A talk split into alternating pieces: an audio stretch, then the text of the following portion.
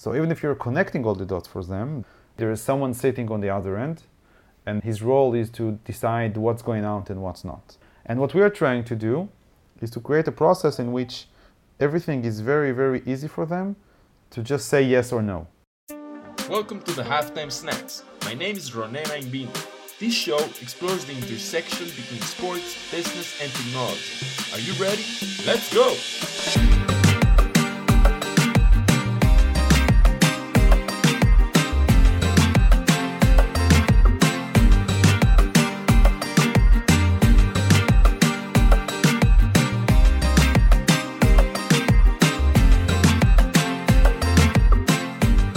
Joining us today for the halftime snacks is a sports enthusiast and a thriving entrepreneur.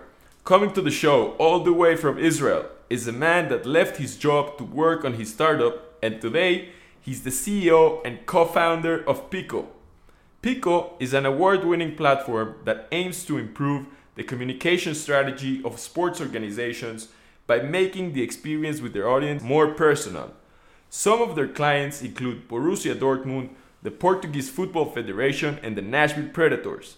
It is an honor and a pleasure to host him in the halftime snacks. Ladies and gentlemen, Asaf Nevo. Hi, Ronen. Thanks for the welcome. It's great to host you, Asaf. Thank you for taking my invitation to the show. I'm delighted to have you here, and I want to start straight away by talking about you and your story, your background. I want to know of course, how you first got involved in the sports business and what has been the process towards becoming a sports tech entrepreneur.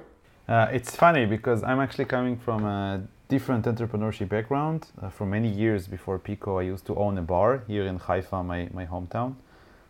The thing with sports, just you know, as as sports fans and as people who like the entertainment industry, we just found like a big uh, market failure and then we started to explore and to test and see until we found the right market fit of you know building what pico is today. So i think that's where everything started as, as seeing some market failure that we can actually jump in and try to fix. How come you decided to drop your full-time job to devote your whole life to a startup you know given all the uncertainty and given all the unknown? What does it take uh, it's a good question. To be honest, I'm not. I'm not coming. I didn't come from a full-time job. I used to own another business for many years. So I'm now 36, and ever since I was 23, I'm in the entrepreneurship space. So my first entrepreneurial experience was a bit different. Like I said, it was a nightlife business, a bar. Uh, but at some point, you know, uncertainty is is part of my life in the last 15 years. So that's not uh, that's not a big issue for me. Uh, but we did decide at some point, me and one of the uh, one of others, uh, Pico's co-founders, Roy, to uh, sell our stocks and, and leave the bar to invest all of our time in Pico. We think the decision came, I wouldn't say easily, but it wasn't a hard decision because we were at the bar for many years. You know, uh, it was working, it was driving, and and we came to a point when we wanted a bit more. We wanted a bigger challenge. We wanted to grow in other markets so it was pretty natural, I have to say. Could say it was super easy, but it was it was like something that came out naturally for us. It sounds like you do have the spirit of the entrepreneur and you can detect opportunity where it lies. I wonder how come like what did you realize with Pico that like no one else was putting attention in and then you decided like that's a great opportunity you know, Pico evolved as, as what we started it a few years ago to what it is today. But I think that as part of this journey, we kind of like saw that what we had in mind in the first place changed a lot to find the right market fit. And until we found a problem that uh, has what it called the blue ocean, so people, not many people are trying to solve, and there's still a big, big enough market to actually come in and uh, and play. I think it took us a lot of kind of like A/B testing and, and until we find the right market fit to what we do. And today, while there are maybe some companies that that does not maybe compete with us directly, but touch different touching points of what we know how to do, we have established ourselves as the, the only company that does the full process of creating the fan journey and understand who the fans are on the digital space, create a data-driven marketing strategy, and understanding how to touch point with every fan on every interaction they have with the sports organization. So there's other companies maybe doing some part of this, but we're the only one who does the full cycle. So getting sports teams to be more digital and more um, innovative is something that we're focused on in the last two and a half, three years. That's great, uh, Asaf. And I want to ask you a little bit about the, the technology itself. Like, how are you guys, uh, or which type of technologies, or how are you guys leveraging the latest technologies to create engagement between those fans and these brands to do it better than ever before? Yeah.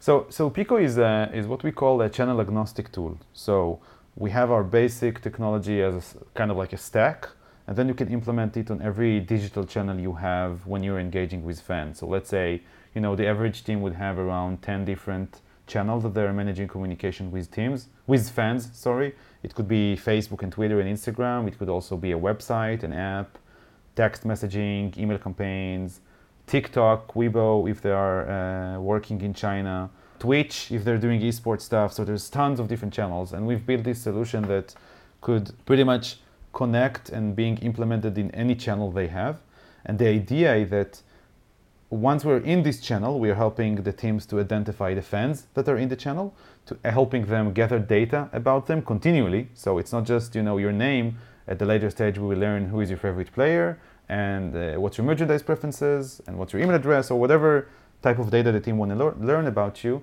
And then we are taking this data to inject it into the team's infrastructure, you know, their CRM, their ERP systems, to make it accessible to everyone in the organization. So from a technology standpoint, we have a lot of machine learning and AI algorithms on the data gathering side, which help us label the interactions with fans to a way that we actually know to get insights about you.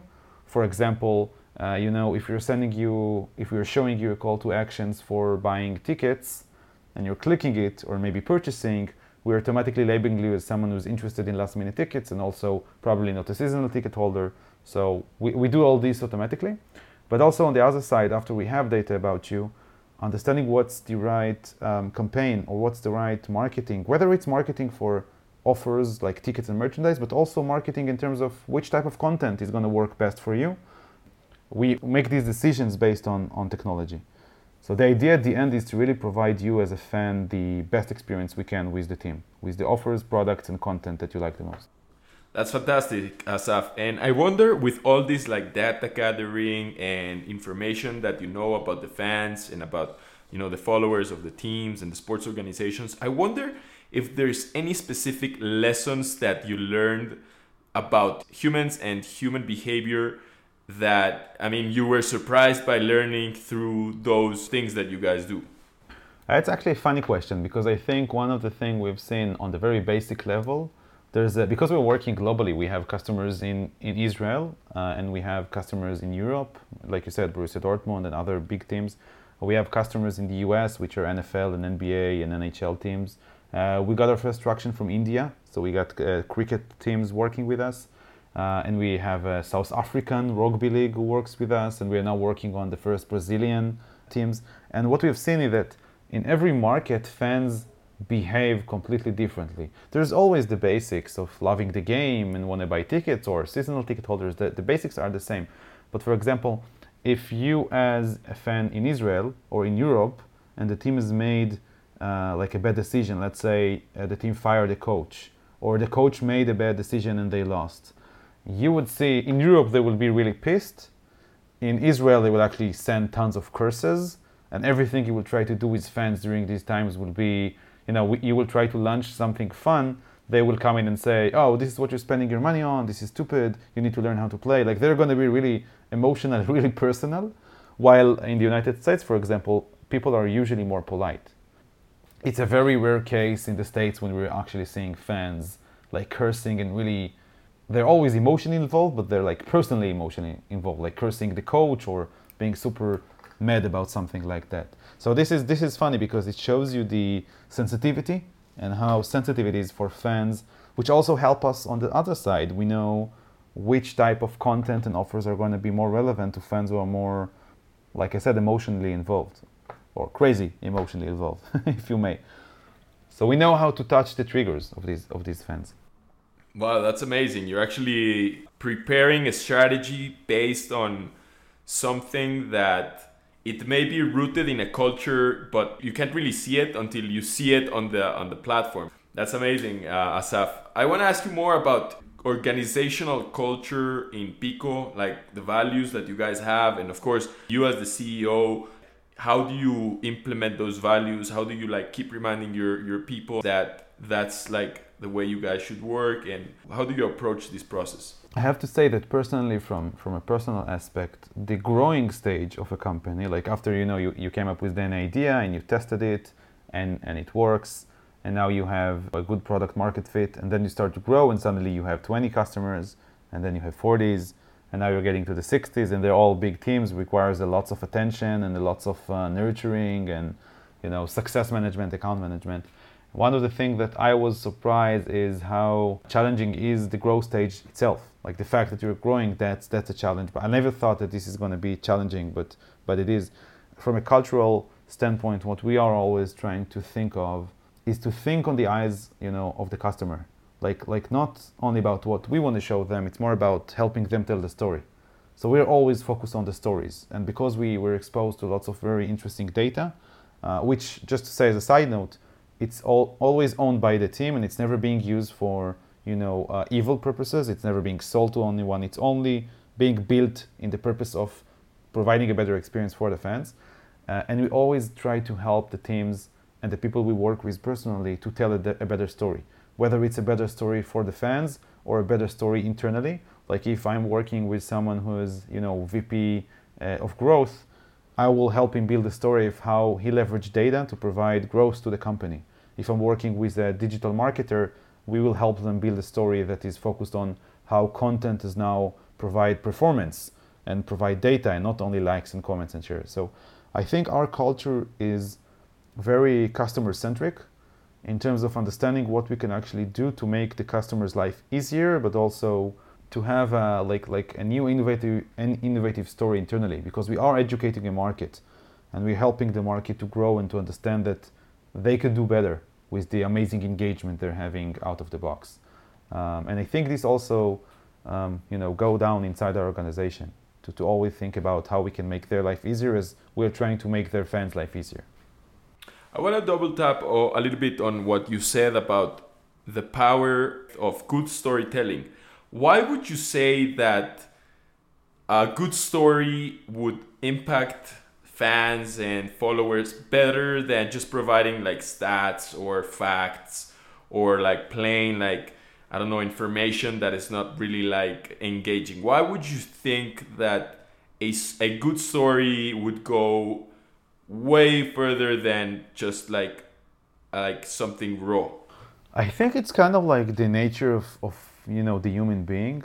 I think that we especially today when there's so many channels and so many distractions and so many attractions and things that you want to be able to digest and read and, and videos you want to watch it has to be interesting i don't think stats and, and raw information is irrelevant i'm just not sure it's relevant for everybody so unless you are a, a real fan, die-hard fan, who's living the team on the day to day, I would say most of the stats are not that relevant for you.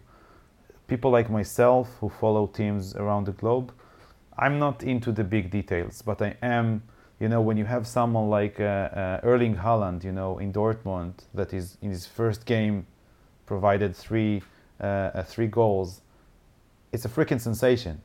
And it's not about stats, it's about he's a legend and and the amount of expectations and the and the amount of good noise that it brings to the team is amazing. So so I think telling a story, you know, you could tell this is Erling Haaland and this is uh, his you know his height and this is his weight and this is how good he is and this is how many goals he scored at the last team, etc. etc. Nothing as this could be compared to the fact that when he got in, you know, he scored three. That, that's like nothing could beat that. And I think most people with the level of attention that they're able to actually provide to the team, it's just easier for them to digest and get the highlights. But I think it's also, speaking of organizations, it's also right internally. You have, we have, as an organization, we have a lot of data, data that is something we're getting for our customers, but also internal data. The deal flows we have, account management uh, data we have, fundraising and all that. At the end, you always need to build a story. You, you always need to make sure the dots are connected because it's just too hard to connect all the dots on your own. So I think wrapping everything in a good storytelling helps everybody to stay connected and aligned with the main goal. That's fascinating, Asaf. And now that you mentioned data and the way you guys use data and the amount of data that we have, I mean, now there's somewhere I read that the amount of data collected in like the last five years or in the next five years, something like that, was gonna be more than all the data accumulated in, in like history of humankind. This this discussion around data and, and around you know how machines are taking over humans in a way. I wonder what's your take what's your opinion about the way data is going to take decisions for us in the future? Do you think that data and machines will replace the way not only sports organizations but other companies and maybe like governments decide for the for the country? Or is there a point where data will be limited and, and the human psychology will, will understand better and that's how they're gonna make decisions? Or how is it going to look like in the future with all this like revolution of data? I'm not a big not a big fans of you know robots and machines replacing. I do think that although all the data we have still there's something there's still a missing link that, that has to be human, and that's the ability not to process the data as much as it is to serve the data. And I think one of the biggest problems in almost all markets is the ability to serve the data. I'll give you an example from my world, and I think that COVID also shows pretty much the same thing in the way governments manages this crisis. And sometimes, you know, the political debate is beating the data debate, and sometimes decisions are not made only based on data. At Pico, one of the things that we have seen that their sports teams, although they're not always able to use all the data, they do have a lot of data. But one thing that they're sometimes struggling with is connecting all the dots. So even if you're connecting all the dots for them, this is part of what we do. At the end of the day, there is someone sitting on the other end, and this person, his role is to decide what's going out and what's not, in terms of what content is going to go out, which marketing campaign is going to go out.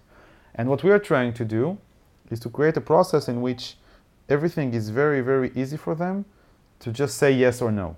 So they don't need to look at the data as a raw thing. They don't need to make the decisions based on the data. They need to have the data digested and fit and decide yes or no. Kind of like Tinder, you know, swipe right, swipe left. That's the idea. So I'll give you an example. Let's say uh, if you are the Los Angeles Lakers and we have data about your fans, our goal is to be able to come in and say, hey, it's Christmas time now, in, in two months from now and we're, we, we see that you have 30,000 fans in the database who like LeBron and also express interest in a jersey, that's a good time now to send them out a jersey Christmas uh, uh, promotion. Yes or no? This, this ability to connect between, between those dots and make business decisions based on different labeling and, and properties you know about specific fan groups, that's what makes things uh, much more efficient. I think Facebook does it really well in the way they're marketing, you know, to users. Uh, but I think other organizations that are not Facebook are struggling with building this data set that will help them make decisions that way. So I think no matter how much data you have in the world, no matter how strong your machines are, at the end of the day, the accessibility to the data or the, the way you're serving the data, that's, that's what makes the real difference. Because not all companies are Facebook from, from a technical standpoint, and not all companies are Google from a technical standpoint, or Amazon not every company could come in and, and create this strategy that everything is automated by the machine. So that's not realistic to my understanding. But I think that every company could expect to have everything pre-digested in a way that they just need to decide whether and which part of the data they're actually going to use. Wow, that's uh, that's actually fascinating, Asaf. I think in the following years, I'd say my prediction is in the next five years, we're to see a very significant boom in the digesting side that you mentioned. I'm sure like you are one of like the big players in the sports tech uh, industry, but I think it's gonna go across like multiple sectors and industries around if they're not already there, you know, because this is like the time that you know we're gonna see it happen the most. It's gonna become trending, I believe and I think you guys are riding a, a nice wave, and uh, of course, in a fantastic industry like this, like the sports industry. I'm sure it's gonna be great for you guys in the next coming years, especially now with like uh, how engagement needs to be raised due to like lack of attendance in stadiums and how like people need to feel like they're in the game while they're at home. So I think like you guys are gonna have like a lot of things cooking up in the next coming months or or years as well to you know uh, keep growing and keep doing great things. And you know, since we're running out of time, uh, I want I can't leave this interview without asking you a more personal question, Asaf. And since you're like a great entrepreneur and your mindset is amazing and you radiate amazing entrepreneurship vibes, I want to ask you about one or one to three books that have greatly influenced your life, and why would you chose uh, those specific ones? It's not might not be the book you were you were expecting to hear, but I read a, a book called The Challenger Sale. I started reading this on on the beginning uh, when we started to grow and we started to have lots of uh, parallel parallel deal cycles or sales cycles, and I, we try to like crack up how we can position ourselves in a way that it's going to be um, a must-have for for the teams. It was like two something years ago. And speaking of data, the Challenger Sale is a book about uh, how how you're creating a high performance salesperson, and and it's a book that was written based on a study that made um, uh, made by two pers- two um, individuals called Matthew Dixon and Brent Adamson, and they made a study across 300 different uh, SaaS platforms and the way they're selling, and they tried to come up with the data. And what they found out, and this this is the highlight of the book, and that's that's why the book made such a big hype in the in the sales industry, that while we always think that customers are going to buy in because you are their best friends and because you're going to take them to dinners and everything, they actually saw that customers will most uh, likely buy if you challenge them. So if you are actually make them think and if you're asking them the tough questions and not if you are not necessarily if you are um, you know, just the slicky salesperson that always say, says the right words. It's more about if you are a high performance salesperson, you need to come into the room and you need to control the room and you need to ask the questions that are going to make them sometimes feel uncomfortable or challenged in, in a positive way. And the fact uh, they showed that in high performance salesperson, almost none of them was the slicky type or the best friend type. They were all challengers. They all knew how to come in and, and spot on the problem and spot on the solution for the problem in a way that the customer was unable to say no. And I think, I wouldn't say life changing, but, but I think it was super interesting for us also to see how we can adapt a lot of this, you know, in our organization, in our sales processes, how we can challenge our prospects in a way that will help us close more deals. And, and it worked this is one of the latest books I remember reading, which I really enjoyed, which also again was was based on data and not based on you know one or second uh, sales approach. It was based on real study. So it's super interesting, and it's definitely my recommendation if you're dealing with sales or growing a business. Go out and read it because it's gonna it's gonna change the way you're thinking of things. It's gonna go straight up into my must-read list right now. Sounds like a great book. Uh, and I think that's a great place to wrap today's conversation. Asaf, I want to thank you so much for your time, for your insights, and of course your kindness. Uh, you're a great guy, a great entrepreneur. I'm sure you're gonna have lots of su- success all your life, and I'm looking forward to it. But for now, you know, thank you for coming and snacking with me, Asaf. Thanks a lot, Ronen. It's been a super pleasure, and I really hope we can meet in person soon.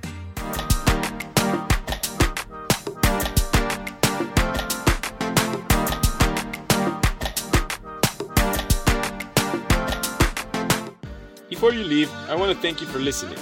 To hear these or any other halftime snack, check out the full archive on my website, which you can find on the show notes. See you next week!